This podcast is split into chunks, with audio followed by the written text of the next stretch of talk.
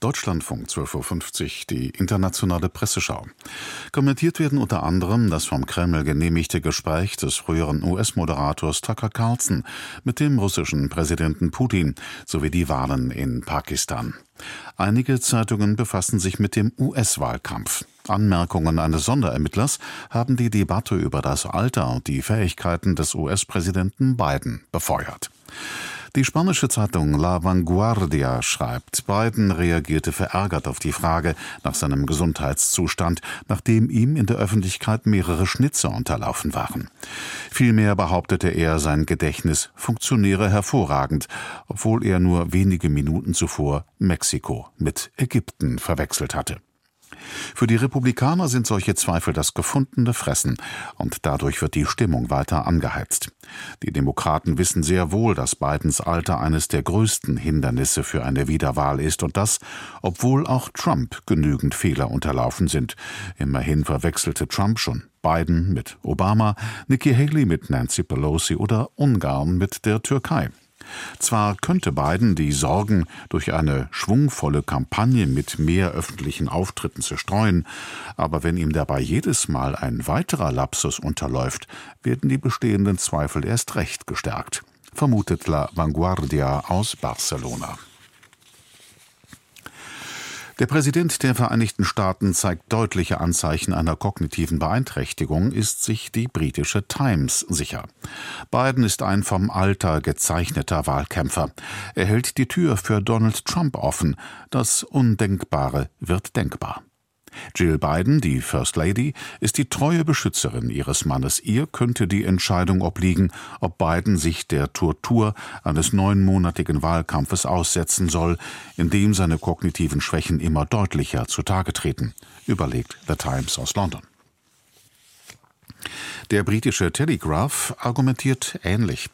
Hätten die Demokraten einen Funken Verstand, würden sie Biden sanft dazu ermuntern, nicht erneut zu kandidieren. Die Partei würde sofort damit beginnen, einen glaubwürdigeren Ersatz als Vizepräsidentin Kamala Harris zu finden, was, seien wir ehrlich, wirklich nicht so schwierig sein dürfte. Hätten die Demokraten in den letzten Jahren nicht zu viel Zeit damit verbracht, die Wiederwahl von Trump zu verhindern, hätten sie vielleicht einen brauchbaren Kandidaten. Stattdessen haben sie zugelassen, dass Biden sich in einem schlechten Licht darstellt und dass Trump im Vergleich dazu geradezu kompetent wirkt, schreibt The Telegraph aus London. Der Kreml hat ein Gespräch mit dem russischen Präsidenten Putin, das der frühere US-Moderator Tucker Carlson geführt hat, auf seiner Internetseite veröffentlicht.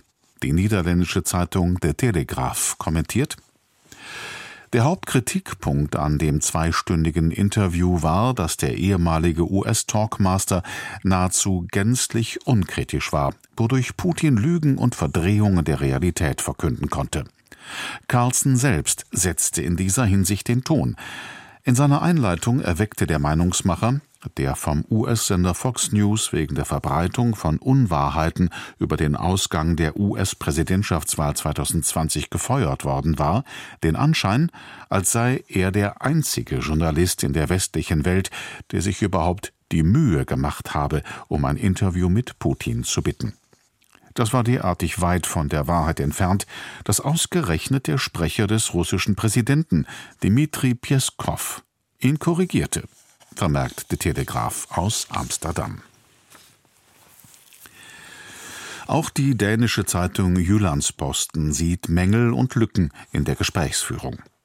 Putin rechtfertigte den Überfall auf die Ukraine, ließ aber das Wesentliche aus, nämlich, dass die Ukraine ein souveräner Staat ist und Russland das Land nicht einfach annektieren kann. Putin äußerte sein Erstaunen darüber, dass die Ukraine nach der Auflösung der Sowjetunion nicht weiter Arm in Arm mit Russland marschieren wollte und sich die Staaten des Warschauer Pakts eilends in die NATO retteten. Carlson machte sich keine sonderliche Mühe, Korrekturen an diesem Bild vorzunehmen.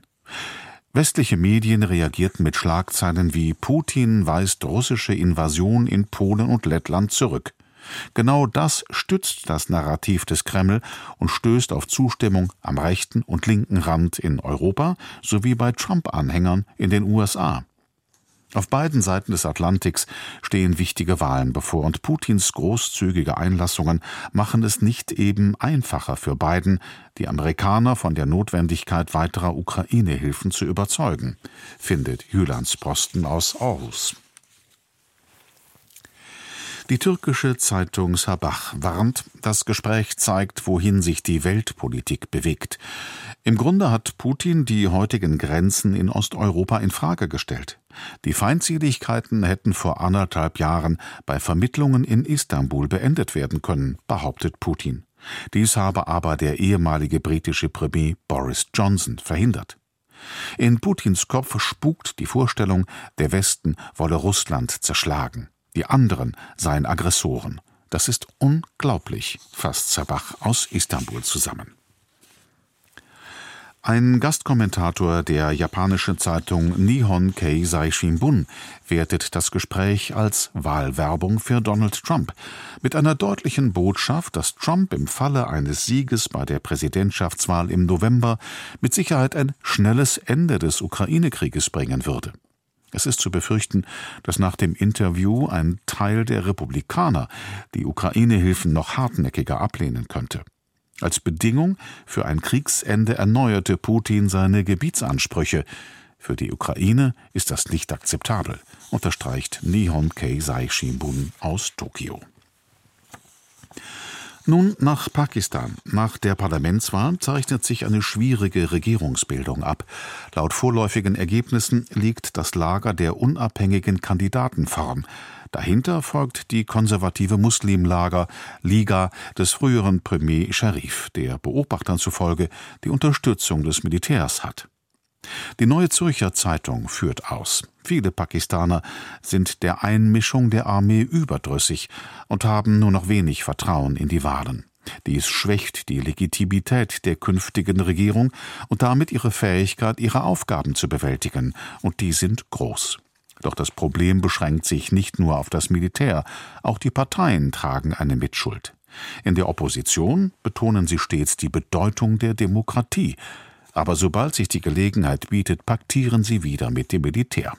Wer nicht will, dass sich die Generäle in die Politik einmischen, darf ihnen auch nicht die Hand reichen, meint die NZZ aus der Schweiz. Vor der Wahl in Pakistan herrschte die Sorge vor Betrug, und tatsächlich scheint es, als habe sich diese Sorge teilweise bewahrheitet, analysiert die norwegische Zeitung Verdens Gang. Manipulationen von Stimmzetteln und Auszählungen gehören zu einem Wahltag dazu. Das alles könnte auch diesmal passieren. Internet und Mobilfunk wurden gesperrt, um jede Kommunikation zu verhindern. Die Oppositionspartei PTI des inhaftierten Ex-Premier Imran Khan wurde vor der Wahl verboten, sodass ihre Leute als unabhängige Kandidaten antreten mussten. Auch das Logo der Partei wurde verboten, was ebenfalls von großer Bedeutung in einem Land mit vielen Millionen Analphabeten ist. Und trotzdem hat es Khan geschafft, die Wähler zu mobilisieren. Er wird wohl kaum Premier, und deshalb könnte man auch sagen, dass die Pakistaner gleichzeitig gewonnen und verloren haben und dass das Establishment bekommen hat, was es wollte. Allerdings müsste der wegen Korruption verurteilte Nawaz Sharif eine Koalition mit der Bhutto-Partei PPP bilden. Dann droht eine Auseinandersetzung ohnegleichen. Der Wahnsinn ist also noch längst nicht vorbei. Fast Werdensgang aus Oslo zusammen zum Ende dieser internationalen Presseschau. Die Redaktion hatte Dietmar Reiche und der Sprecher war Christoph Wittelsbürger.